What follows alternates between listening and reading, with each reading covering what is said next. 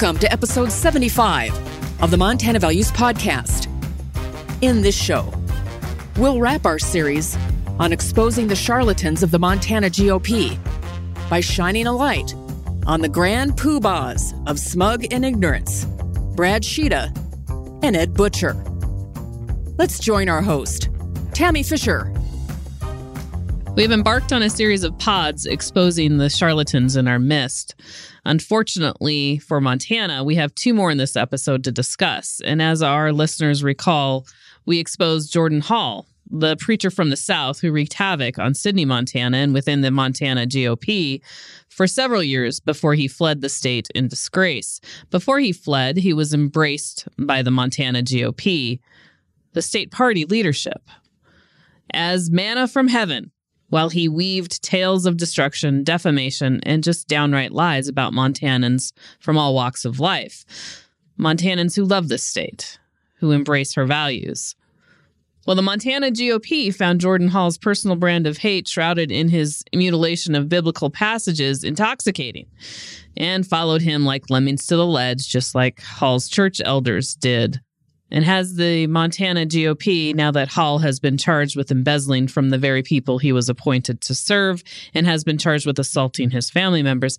So, has the Montana GOP distanced itself publicly from Hall and the rag he wrote, the Montana Daily Gazette, and its many warped iterations? Nope, no, they continue to sit silent while these charlatans take on the Republican brand, embarrass the state party, alienate good Republicans, and desecrate the party brand.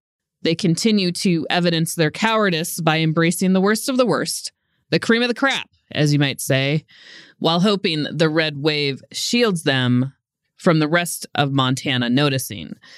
Well, we've taken notice. We might be simple here in Montana, but we aren't stupid. Isaac Asimov informs us. Quote, there is a cult of ignorance in the United States, and there always has been. The strain of anti intellectualism has been a constant thread winding its way through our political and cultural life, nurtured by the false notion that democracy means that my ignorance is just as good as your knowledge. End quote.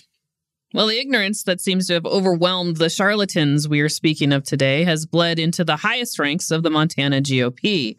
And it's created a bloody stump and one that can't be repaired with a few stitches. The only fix is amputation. And until the Montana GOP actually starts leading with integrity, the bloody stump will be the only thing good Republicans will fixate upon. Because we can't come together in a united fashion whilst the Montana GOP allows charlatans who have stolen our party and our language to find solace in the state party and its leadership positions. When we spoke of the new Montana GOP platform that has been mutilated with authoritarian language inserted by out of state, non Montanan authoritarians, we also spoke about the removal of solidarity with our native Montanans, the Indians, whose importance to the state is enshrined in our state constitution.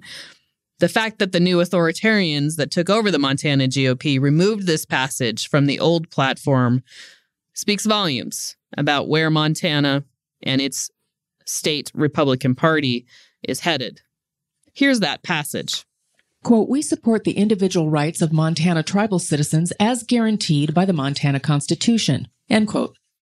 Removal of a section of the platform then begs the question why remove it? If it was an outdated plank, like one that referred to water compacts or Barack Obama, there's no cause for concern. But why remove support for the individual rights of Montana's tribal citizens as guaranteed by the Montana Constitution? That's not an outdated plank. That's a plank that embodies Republican principles of equal rights, adherence to, and reverence for our state constitution. So why remove it? Well, unfortunately, we know why. Because within a month of its removal, some authoritarians that refer to themselves as Republicans and who hold leadership positions in the Montana GOP started their campaign to remove Native Montanans, Indians, from the legislature. And these racist charlatans are embraced by the Montana GOP as being credible human beings. Remember the scorecard bullshit that is now required in the state Republican platform? You want to know where that scorecard idea came from? A guy named Ed Butcher, he puts out a propaganda filled scorecard that attempts to grade legislators on their adherence to Butcher's principles. And who is Ed Butcher? Butcher is a 79 year old dude from Winifred. Sadly, he actually was born and raised in Montana, so he should know better, but he doesn't. He was a legislator in the Montana legislature from 2004 to 2011. He filed for reelection in 2010, but withdrew before the primary in that year. After his legislative time, he decided to develop something called Legistats to grade legislators on their adherence to his principles. Ironically, he was a delegate to the 2016 Republican National Convention, where the national platform was adopted, yet he apparently failed to read it, much less adhere to that platform's contents. Once Butcher developed Legistats, he began a crusade to rid Montana of Republicans that vote their constituents' desires versus the evolving authoritarian Montana GOP wackadoo desires. And the Montana GOP leadership embraced Butcher in his efforts, which he presented in roadshows across the state, visiting central committees and Republican women events to spread his personal form of propaganda in an attempt to gain credibility. And central committees and pachyderm clubs across the state gave Butcher the attention he so desired. And they were enamored with his professorial message and, quote, data he propped up his propaganda with. So, this, as well as the Montana GOP removing support of Indians from the platform, emboldened the elderly butcher to say out loud what we all knew he believed. Quote North Central Pachyderms hosted a talk by former state senator Ed Butcher, Republican out of Winifred, who runs the website legislatorloyalty.com, a website that tracks the party loyalty of Republicans in the state legislature. when the subject of legislators from Montana's Indian reservations came up, he remarked that their representatives always vote for welfare and said while there were two he respected very much, most legislators from reservations are unintelligent. Quote, I won't mention the other names that are room temperature IQs, he said. The reservation doesn't necessarily always send their best and brightest, end quote. So, according to Butcher, Indians, by virtue of being Indians, are dumb, not worthy of serving in the Montana legislature because of their race. And it's only because the Montana GOP now embraces racists that Butcher is emboldened to say out loud what we all knew about him.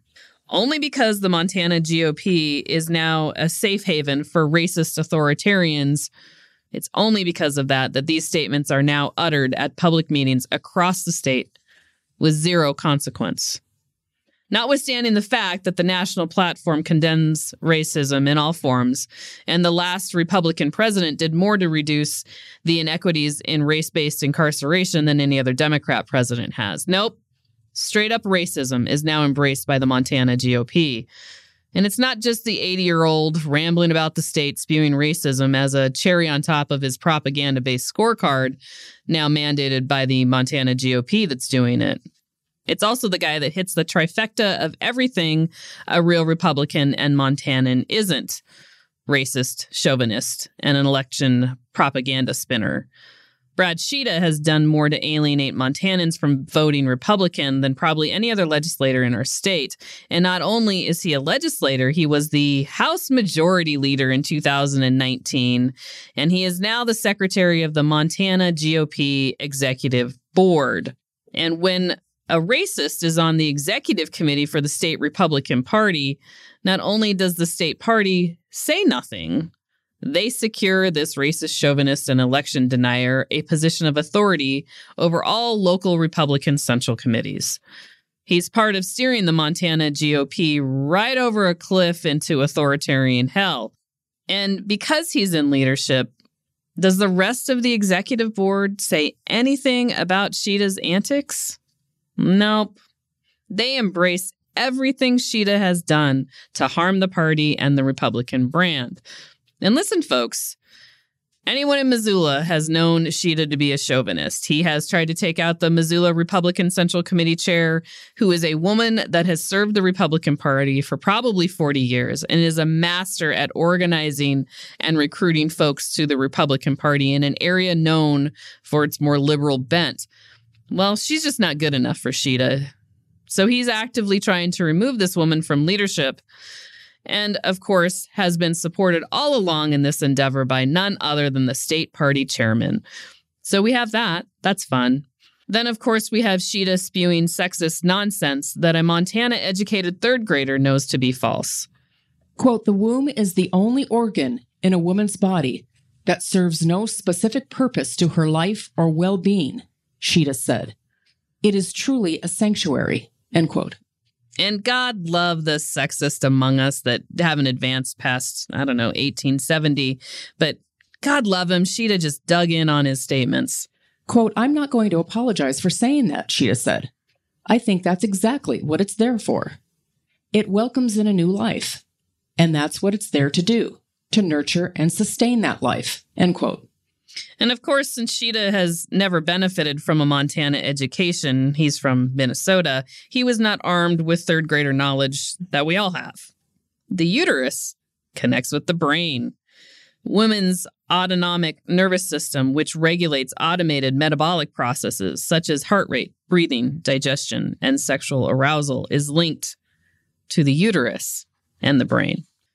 So we know Tschida is a moron when it comes to women. He still thinks the uterus is a baby house, as men did when women were chattel. And if you want to know the definition of chattel, Yeah. ask Keith Regier. Oh, that's right. He knows chattel. Didn't he compare women to cows or something? Something like that. Yeah, that's great. Keith Regier, he's also up there in the Montana GOP. All these old white men. This is fun.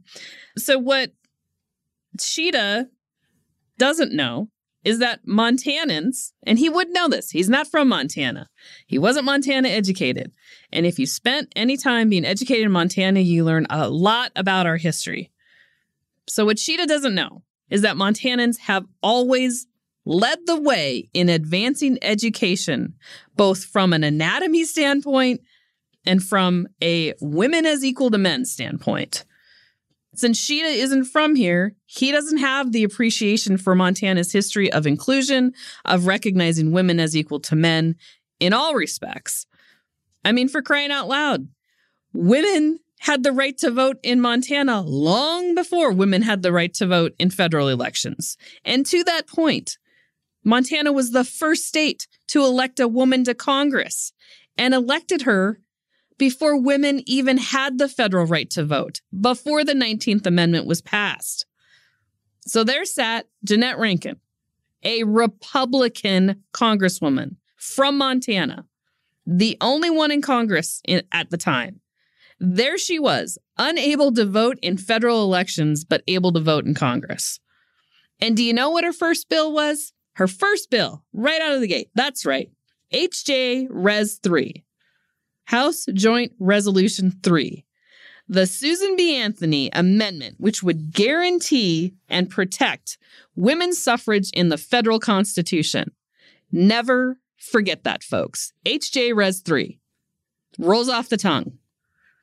And what's a real shame is that Tschida prances around like he's a Republican when he doesn't know what our Montana Republican history is. And worse, Jeannette Rankin was born in Missoula, where Tschida's House District is located.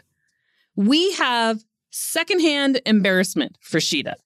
You know who convinced the Montana House, which Tschida was the Speaker of in 2019, or the Majority Leader of in 2019? Do you know who convinced the Montana House to give women the right to vote in 1911? A woman Republican named Jeannette Rankin. You know why she was so compelling? Because she had a Montana education, graduating from the University of Montana in 1902 with a biology degree. And I'm pretty sure she, with that degree and Montana education, knew that a uterus was useful for the, being more than a baby castle. And since the state legislature couldn't get women's suffrage across the finish line. You know who did? Montanans. Montanans in 1914. Women's right to vote in Montana was secured by Montanans for Montanans via public referendum. And you know why? Because Montana men and women understood that women were as necessary in the Wild West as men were. That women built Montana as much as men did. that without women, homesteaders never would have made it. And if you live in Montana and you don't know that history, don't label yourself a Montanan because it's that history that tells you what Montana is about sharing and caring for your neighbors, working across the aisle to benefit Montanans, reverence for the state and those who built it. Live and let live. Don't discriminate based upon gender or race. Everyone has value. That is Montana's history. And these charlatans want to tear it apart. And they want to tear the Montana Republican Party along with it to shreds. But beyond Tschida and his ignorant sexism and his faux election integrity propaganda that has been dispelled time and again, and for which he never actually shows up to prove his horseshit theories, we have his abject racism. Following his public remarks about uteruses, Tschida felt compelled to speak publicly at the Redistricting Commission meeting last week. And flanked by the chair of the Montana Republican Party, who said nothing to rebuke Tschida's ignorant comments, here's what Tschida said Madam Chair, members of the committee, good morning. Appreciate all the work you've done. Uh, yes, this commission is partisan because I know because I was one that assigned one of the members. But I assigned them because they were interested in doing it. And it was fairly easy because we did not have a long line of people who wished to participate. My name is Brad Tschida. Well, Commissioner Stusek, I was going to give your name, but I'll, I'll use mine. Tschida spelled the traditional form T S C H I D A. Uh, we have had a lot of people who've gone up here and spoken today, and we've the term fair has been thrown about. And I would just ask everybody in here, uh, rhetorically, to define what is fair to you, because we're going to have as many interpretations and definitions of that term as we're going to have people sitting in here. When my kids were younger, they used to use the same phrase everybody's kids do. That's not fair. Now, there's two rules in life. Rule number one: life is not fair. Rule number two: when in doubt, refer to rule number one. In the legislature, the native population is overrepresented. I've yet to hear somebody from my side of the aisle complain about that. I think their voices are important, but it is true that they are overrepresented in, overrepres, overrepresented in the legislature. Is that fair? I would say no, but you're not going to hear complaints from me. The Constitution and the law is our guide in this not what I subjectively believe, not what any of you subjectively believe, not what any of the participants subjectively believe. The rules are to be followed. And those rules are compact, contiguous, equal in population. Those are shalls. And we learn in the legislature that the word shall does not give you any room to wiggle. The, room, the word may does. So we need to follow those rules completely. And when we say shall consider, it doesn't mean shall think about and then disregard. It means shall consider, shall take that into appraisal or into appraisal so that we are using the same criteria that everyone on this commission is using and that other folks who are bringing their messages here are using. Competitive is not fair. And it's not subsumed in that definition.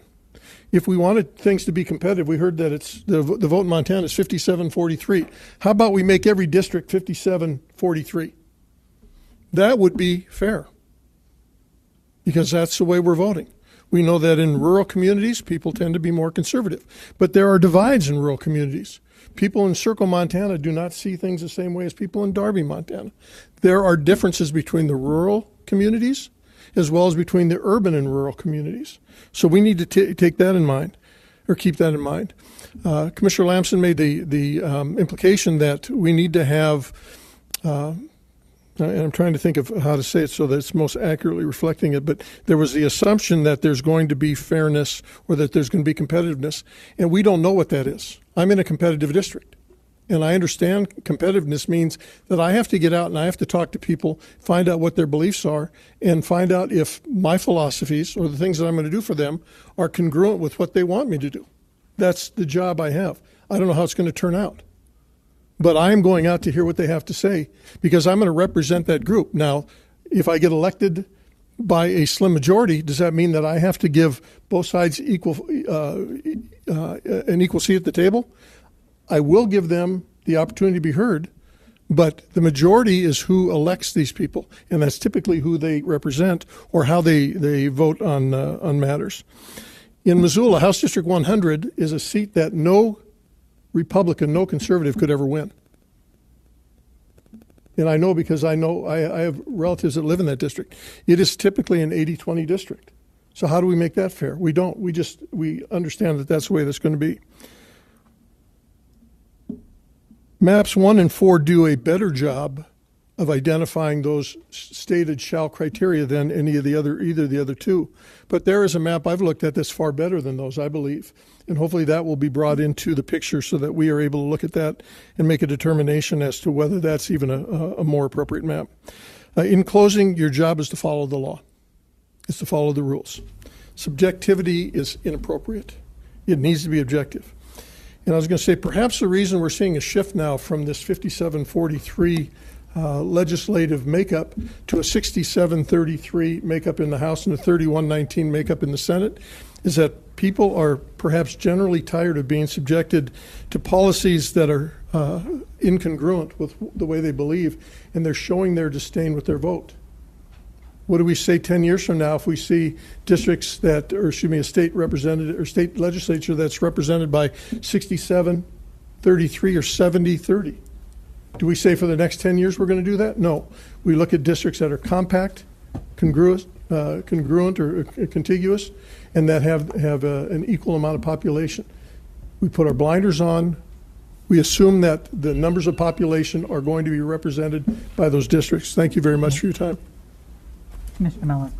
Representative Tschida, you said that Native Americans are overrepresented in the state legislature. Can you explain what's that what that's based on? There's there's more of them than they than they represent the population. I mean, their population is under ten percent. So they're so Native Americans make up nine percent of the state of Montana, according to the census. Um, and there are uh, exactly proportional in both chambers. What are the numbers in the House? Because the count that we had uh, shows them to be slightly overrepresented. Eight. There are eight in the House. There are eight Native Americans serving tribal members serving in the House, uh, four in the Senate, which is exactly eight percent, which is also the uh, Native voting age population for the state of Montana. Is eight My percent. numbers are incorrect, and I stand corrected. Thank you for the clarification. Okay. Thank you. So you also said in that you said no one is advocating to reduce uh, Native representation, but some of the maps um, will reduce Native representation. So would you be opposed to doing that on any maps, given that you don't want to reduce any Native representation? Can can you confirm to me that it will reduce their participation? Uh, I can confirm to you that uh, several of the districts that currently allow Native Americans to uh, elect their candidate of choice um, have been eliminated on some of the proposals. Um, and several of the maps reduce the number of majority minority seats, so districts where uh, Native Americans make up the majority of the voting age population. So you're saying that those people do not have a chance to be elected? Is that, is that what I'm hearing? Because I'm, I'm hearing that because of the way the lines are going to be drawn, that those people will not be elected.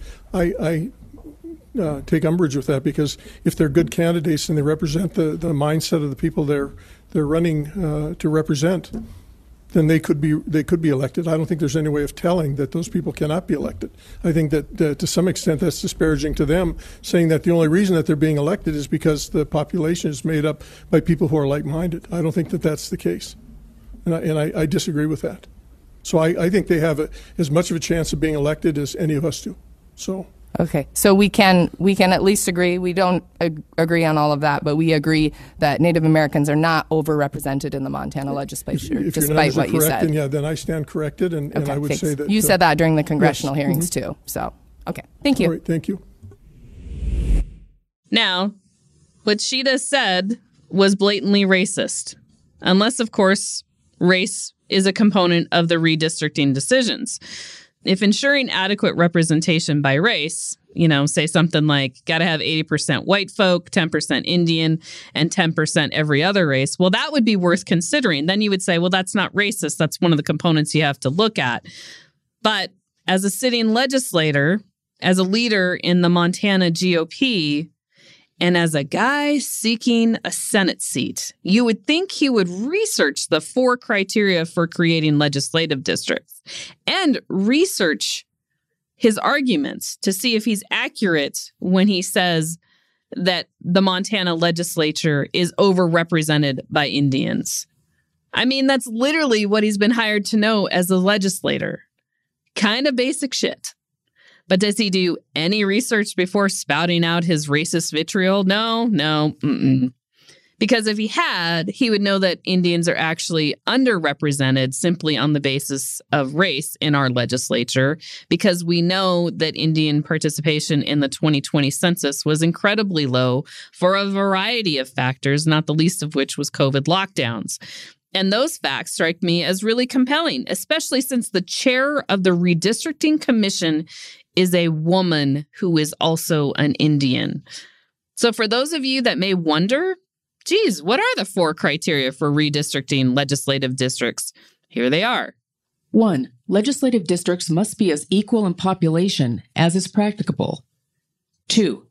No plan is acceptable if it affords members of a racial or language minority group less opportunity than others and race cannot be the predominant factor to which traditional redistricting criteria are subordinated. 3. Each district shall consist of compact territory. 4. Each district shall be contiguous. That's it. So when Tschida says, quote, your job is to follow the law, well, so is his. And he doesn't even know the law nor the facts that he is spouting about probably because his view is clouded by his ignorance. So there you have it, folks. Two more charlatans embraced by the Montana GOP and who fear no repercussions from spewing racist and sexist garbage. Because the state Republican Party is in a shambles, lacking leadership and integrity. So, what we are left with is the proliferation of charlatans who have found a home in the Montana Republican Party. So the rest of us Montanans who know Montana, who love Montana, and who adhere to the conservative and Montana values of the state are left homeless without a political party representative of our values. Because racism and sexism are certainly not Republican Party principles.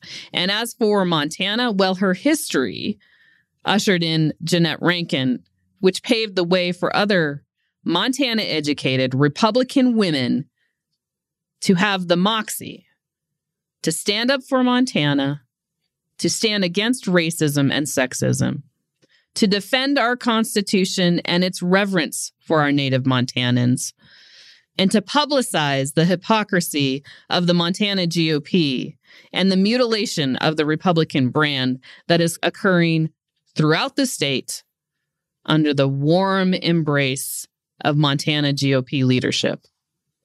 Thank you for taking us with you on your journey today, and we'll see you next time. You've been listening to the Montana Values Podcast.